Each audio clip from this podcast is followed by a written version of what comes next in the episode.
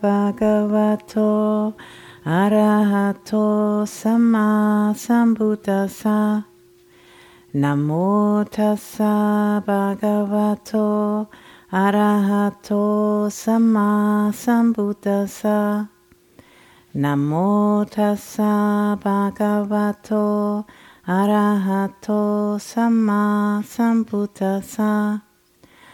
Buddhang Dhammang Sanghang Namasami.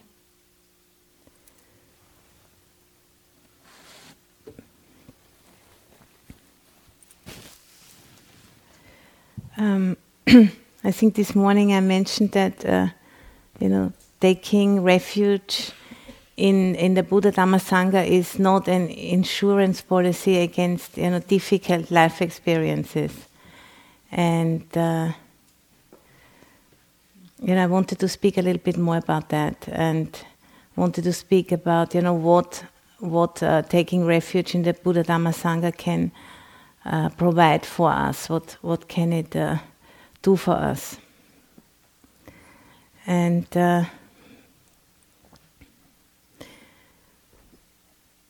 you know, in a big context, we could say, you know, it provides a clear direction in which to go in order to um, have a transformation process take take place, and you know, starting from where we are, and then uh, using whatever is happening to us as as a fuel for the practice. We don't need to look for any special anything because there's any moment something is happening in our life, any moment we have uh, an experience, and that very experience in the moment, that's what we're gonna use in order to quote unquote progress on the path. And the three refuges and the precepts are, you know, the guidelines which. Um, you know, show us the way. And, you know, and the essence of all of this is to, you know, realize within yourself uh, the very uh, Buddha, the, the capacity, you know, for awareness. And, you know, we use the example of the outer Buddha of, of Siddhartha Gautama, who has lived 2,650 years ago. And we use, you know, his example as an inspiration and his teaching we use as as as instruction and you know and all those who use the teachings the sangha we use as as spiritual friends and then we have to do it ourselves and through that process you know we become more and more aware that what we are looking for is actually already always here but it's covered over you know by our karmic tendencies, by the habitual tendencies we have been cultivating, you know, over a very long time, over lifetimes. And they can be very convincing and they can be extremely um, difficult, you know, to disentangle. And, and taking the refuge means, you know, making a clear statement to yourself and also to all those who witness that, you know, that you are deciding to walk away from all of this towards freedom from all of this and you know to kind of clear away all of the overlay and to lay bare this pure awareness or this uh, you know capacity for enlightenment which is always already here.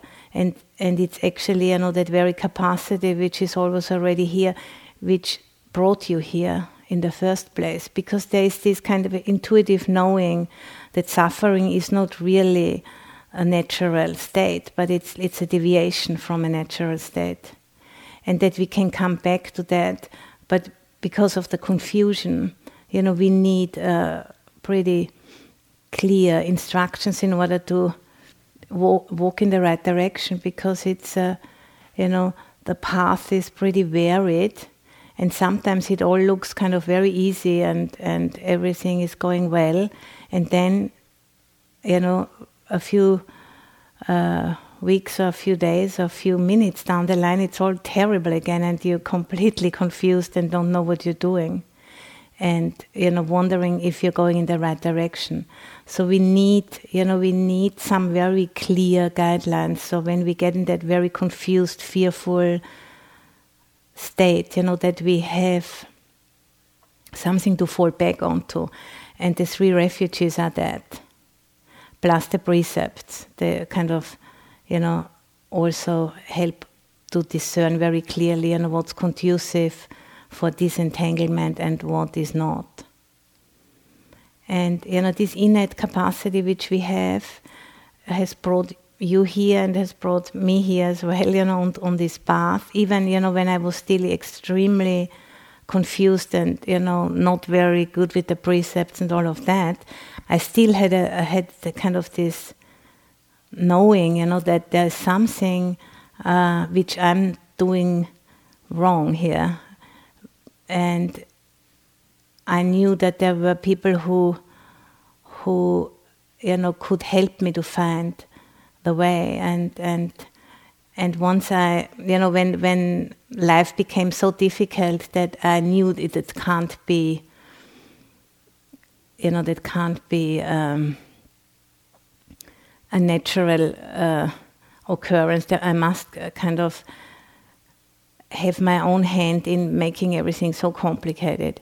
Once I, I was, uh, I knew that, you know, and once I felt I was really ready to listen to somebody else, you know, who was a, a little, at least a little bit ahead of me, you know, once I was ready for that, once I had enough suffering, you know, it didn't take that long until somebody crossed my path, you know, who I could listen to, and. Uh, I was about like 30 years old then, and uh, and you know, and then once I started to open myself, it uh, and it was a, a great uh, recognition of of of you know something I already intuited a long time ago, but I had been looking in the wrong direction. You know, I had been looking uh, to find that uh, you know contentment and that that sense of of safety in areas you know which were unreliable, which weren't a real refuge, which could you know give temporarily uh, relief, you know, but it never really kind of sustained itself. And you know, that was the time then when I started to turn here instead of constantly looking for something better out there, for something more, you know, this or more that, or more sophisticated, or more simple, or more contemporary, or all of those different. Um, hopes and fears, you know, which I try to navigate. And you know, and turning towards uh, here is is you know turning towards our own capacity for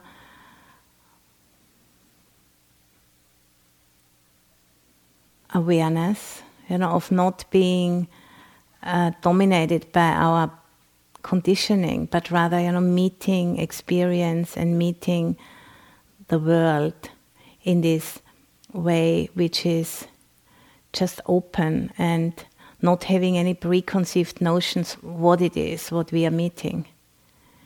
And you know that's really also the essence of wisdom, really, to come from that place which is open and which doesn't project the past onto the present so, you know, what wisdom is in the Buddha's um, teaching, it's not a, a body of knowledge you can learn from books or, you know, by understanding a difficult text or anything like that, but it's more the capacity to stay open with your experience and to respond from that um, awareness. So it's it's a, it's a more an action. Wisdom is more an action like and a capacity like intelligence for example you know you can't learn intelligence you, you can train it but but it's not coming from books it's it's a capacity to handle experience, really. That's what wisdom is all about.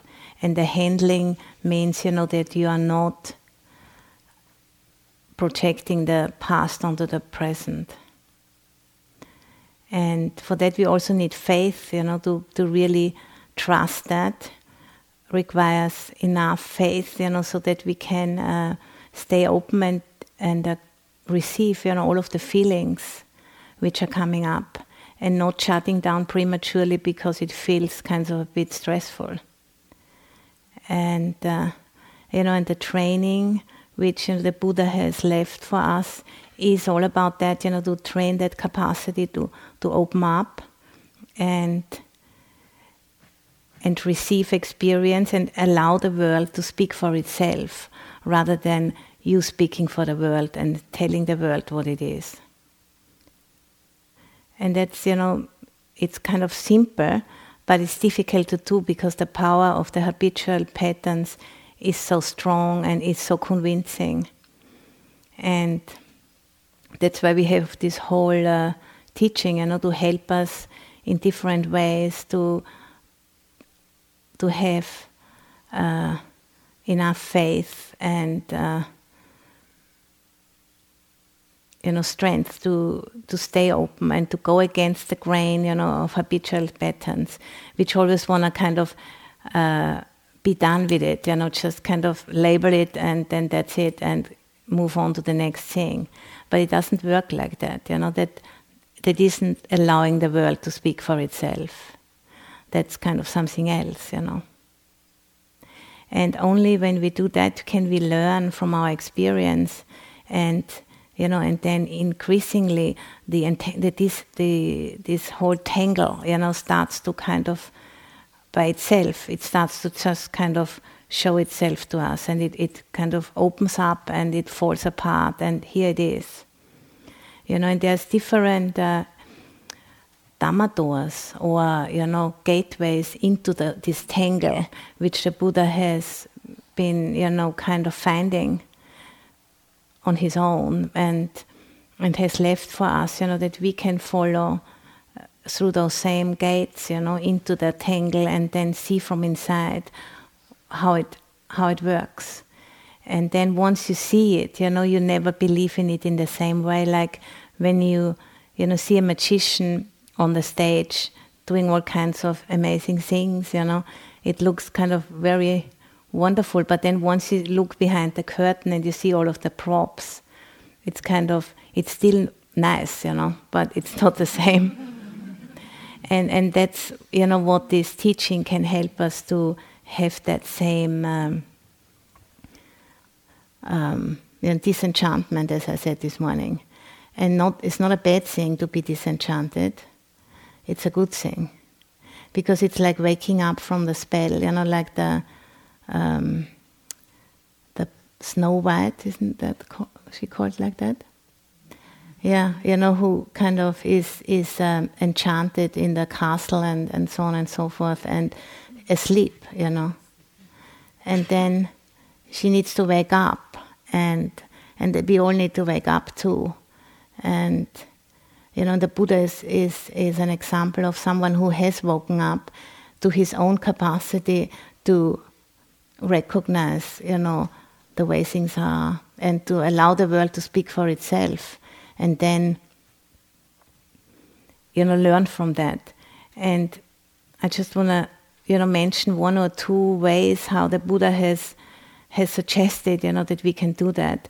And one way is like for example you know the four foundations of mindfulness. That's one way how we can kind of go inside the tangle and not get overwhelmed because we just take those four foundations of mindfulness and investigate the tangle accordingly.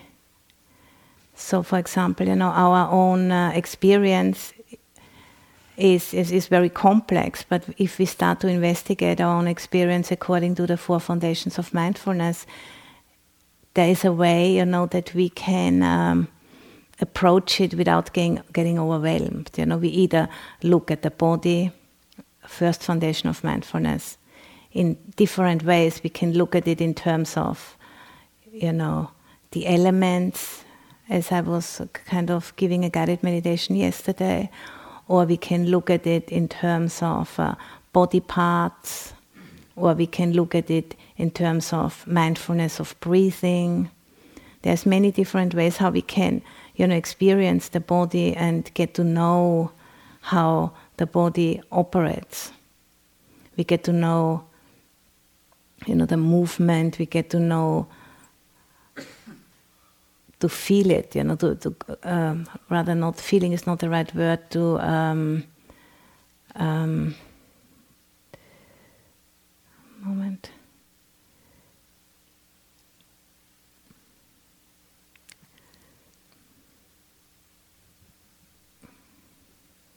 You know, we we um, become aware of the body through through you know pressure on the on the cushion, for example, or through experiencing heat coming through the body, experiencing wetness, experiencing different uh, expressions. You know how a body makes, makes itself known, and then the next foundation is feeling.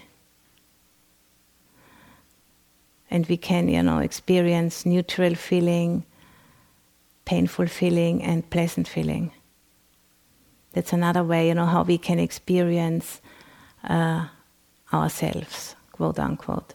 And then the next foundation of mindfulness is is mindfulness of of mind, experiencing, you know, the mood of the mind.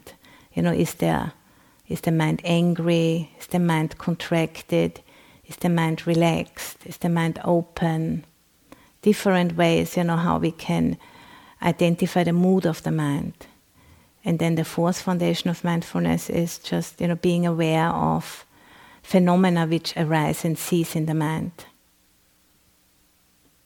So that's one way, you know, how we can approach our experience through a structure and then through having that structure, you know, we don't get lost in the content of the experience, but we see more kind of the simplicity which in which everything kind of fits inside of that.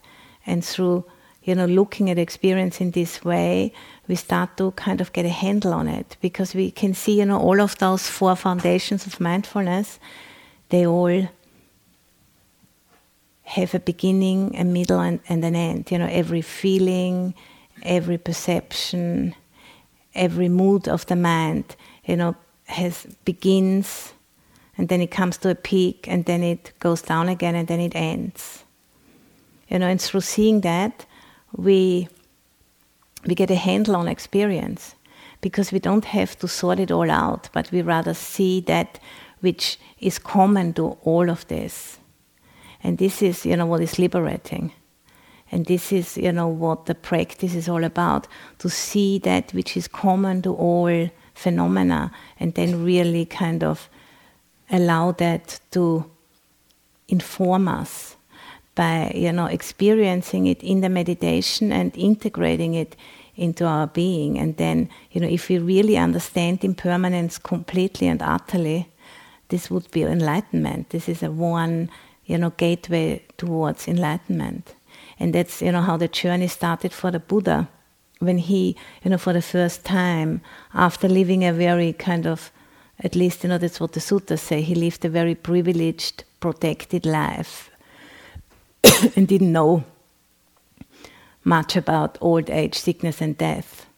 And once, you know, he saw that for the first time, once he really realized, you know, that he himself also, you know, will get old, sick, and die, he got he got very much disenchanted, you know, with his life, and he wanted to understand what is going on here, and that motivated him, you know, to leave behind his privileged situation and to go out and seek out teachers, you know, which could help him to kind of get a handle on this.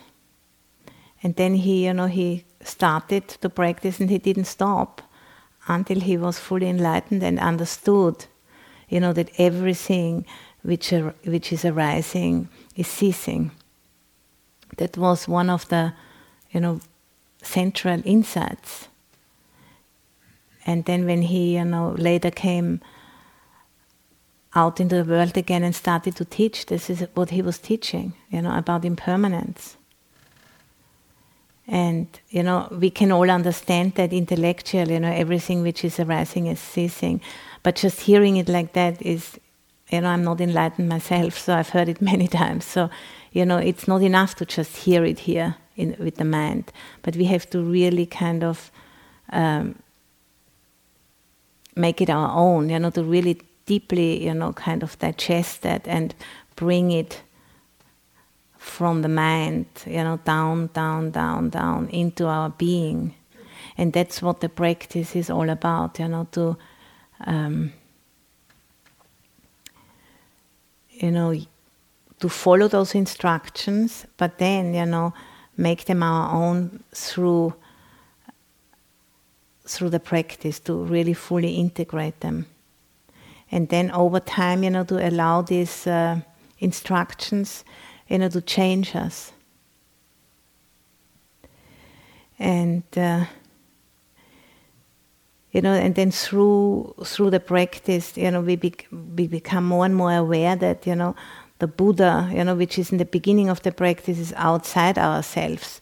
You know, we realize more and more this is actually here. It's inside ourselves. It's uh, our capacity for for awareness. And you know, it's not like an, an this Buddha, this capacity, you know, for for enlightenment. It's not like a, you know an object somewhere in our bodies, but it's it's a capacity that permeates, you know, our whole being. Like a, you know, like for example, a mustard oil, you know, permeates a mustard seed. It's it's everywhere and then through pressing, you know, and through refining the the seed, you know, it the the oil, you know, comes out. And that's our life is like that, you know. We get pressed by all kinds of experiences, you know, especially difficult experiences. And then, you know, if we use all of that for practice, then our, our this capacity for awareness becomes forward more and more, you know into purification, it, it becomes more and more available, you know, and we become more and more confident in that. And then, you know, even we get pressed uh, very hard sometimes by life. We, we use that then as a, as a signal, you know, for practice and, and uh, you know, so then even very difficult experiences can be used as a food, you know, for practice, a soil for wisdom. Or sometimes we can also say, you know, it's like the manure which we use to kind of fertilize the garden of uh, our mind, of our heart, rather. So nothing, you know, there's nothing whatsoever which can't be used, you know, the most, you know, the little experience like getting you know, getting stung by a mosquito up to kind of, you know, having a having an accident, for example, and being in hospital for a year. You know, all of those incidents can be used for practice. There's nothing, you know, which doesn't fit inside for the inside of awareness, because awareness is limitless, like the sky and all of those experiences they're like the clouds you know moving through. And some clouds you know they last a very long time. Like three months like i've been living in the sunset district and sometimes in the summer for three months we didn't see the sky. But you could believe maybe there is no sky you know. Not sure not sure i haven't seen it for so long but it always came back and that's the same, you know, with any experience, even the biggest one, you know, at one point, you know, you can see the change again, you know. And, but sometimes it can take a very long time. So we need we need some role models like the Buddha, you know, to keep us going, basically, to you know, give us inspiration that we can do this too because we are human beings just like he was.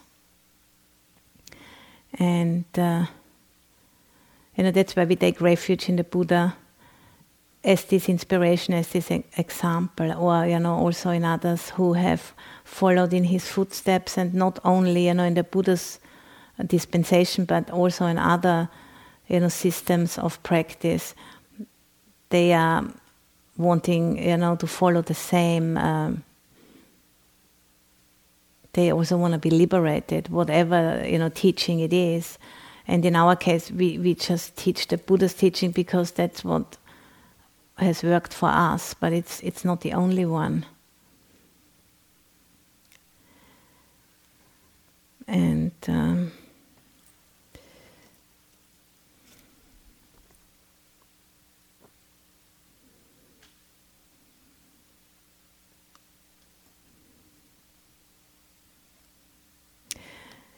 what I wanted to say also is, you know, that how important it is, you know, to have this uh, motivation, you know, to whenever, you know, something is happening in our life, we, we tend to make like a big story out of everything, you know, to to just really kind of stop and go underneath the storyline because that's where, where the transformation happens, you know.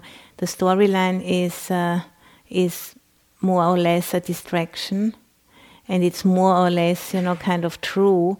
But in order, you know, for transformation to happen, we have to, you know, be willing to renounce the story and go to the experience itself, you know, in the body. This is the way how transformation works. And there's this kind of resistance in all of us, you know, to do that. I'm sure you, you became aware, you know, over those two days, you know, how much we are kind of used to thinking about things and how you know we need really special conditions like this retreat you know to to remember that we have to come into the body and we have to let go of the thinking mind in order to you know touch that um, deeper connection with life, which we all have, but we are very often not with it. You know, we are kind of somewhere else, up in the mind, thinking about hopes and fears and past and future and all of those things. And then you know, as soon as we you know, remember it, we, we just let it go for a moment and come back, you know, to to that which really connects us with life. And and that's a kind of a it's kind of mm, what is it? You know, it's a it's a vulnerable experience. It's a it's something you know which is constantly uh, alive and and which doesn't you know which we have to get used to to be with this we are because we are so kind of uh,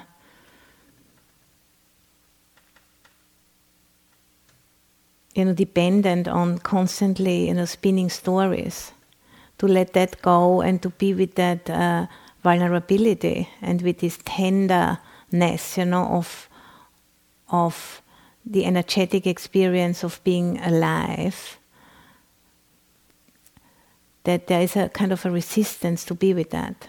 And constantly you know there's this kind of oops go up again and then come down again. And this is a constant like up and down up and down and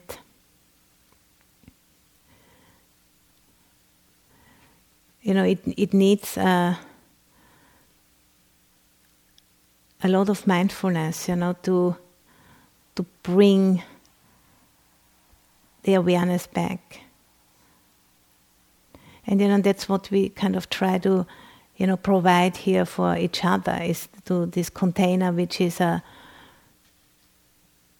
you know which is um, a support for us to to come back to this uh, visceral experience of being alive you know in being part of a much bigger process than just this little ego you know which is kind of trying to secure itself with all kinds of stories. And uh,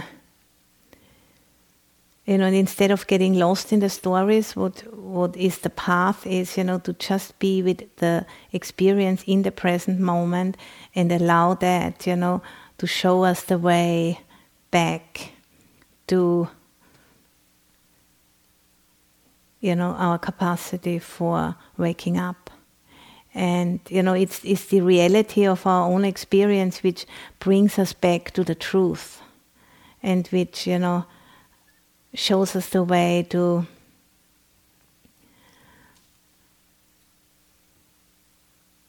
to that you know what we are looking for to a, a, a contentment and and a safety a, a security which can't be fa- found in external external phenomena or in stories.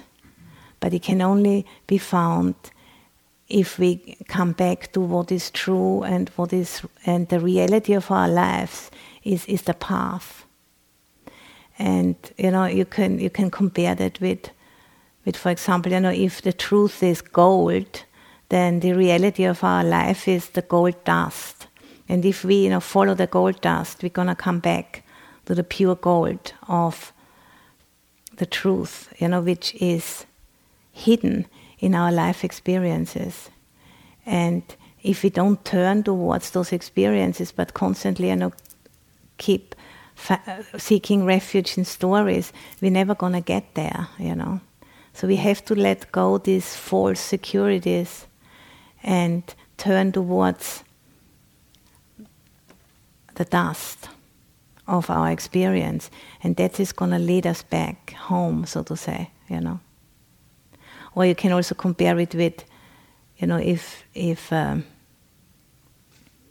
if there would be a, the, the spring of water and it, there's a vapor of water, that vapor is is the reality of our experience, and if we follow that in the right way, it's going to bring us back to the source of that spring of that water. So the, it's our life and all of those, you know, big and small incidents, the nice ones and the beautiful ones and the scary ones, all of those together, that's the path.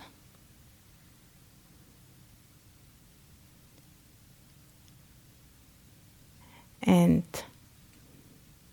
you know, for example, the four foundation of mindfulness, there is, is a system, you know, or a structure which can help us to get a handle on those experiences and use them, you know, to take us back to the source. And, you know, what we need to do for that is, you know, to let go of the stories about what we are experiencing and, and really be directly with what's happening here and now and open to it.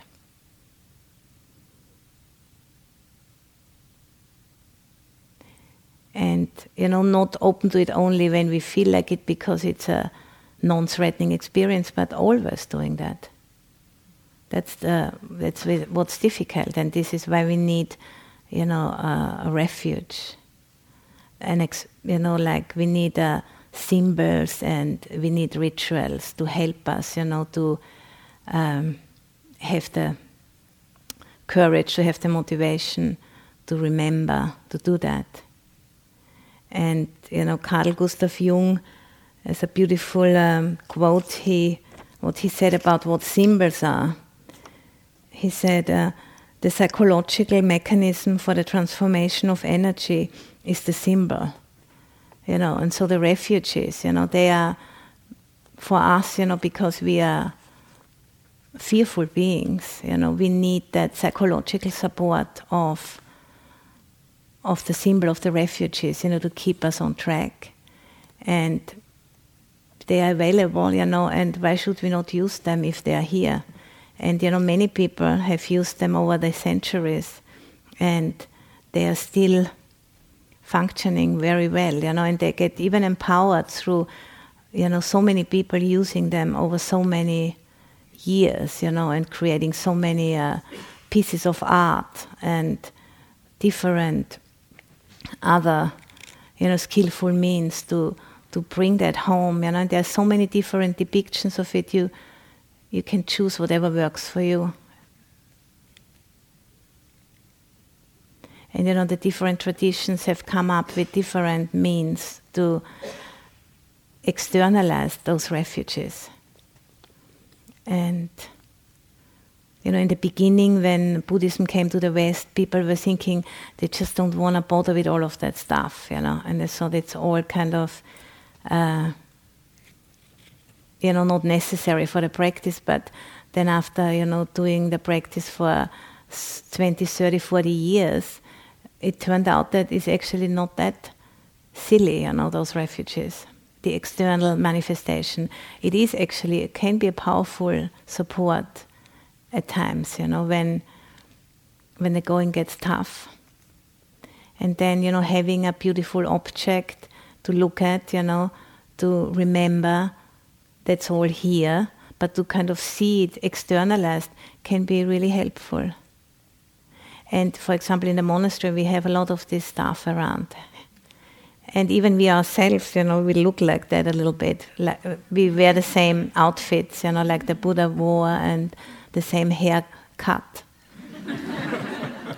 and you know, and it helps us to kind of stay on track. And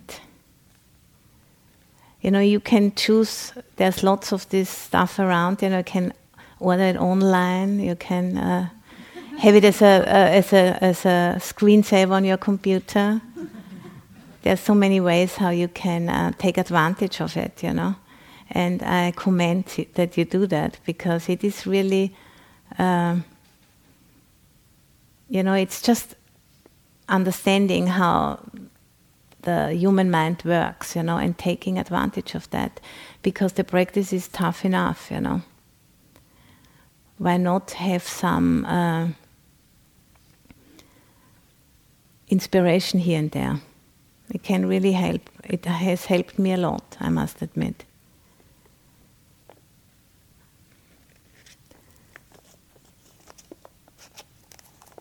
Me see if there's something else I want to say.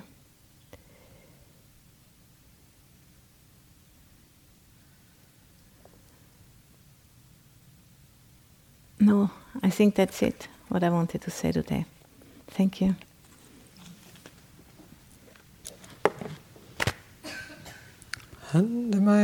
Dhammakathaya Sadhu Karang dadamase.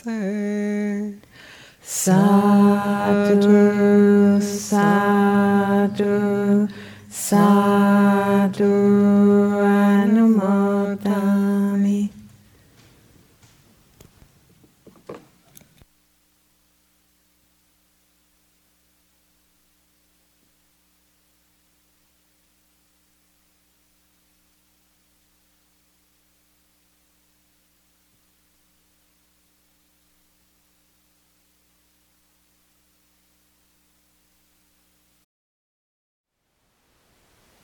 Thank you for listening. To learn how you can support the teachers and Dharma Seed, please visit dharmaseed.org slash donate.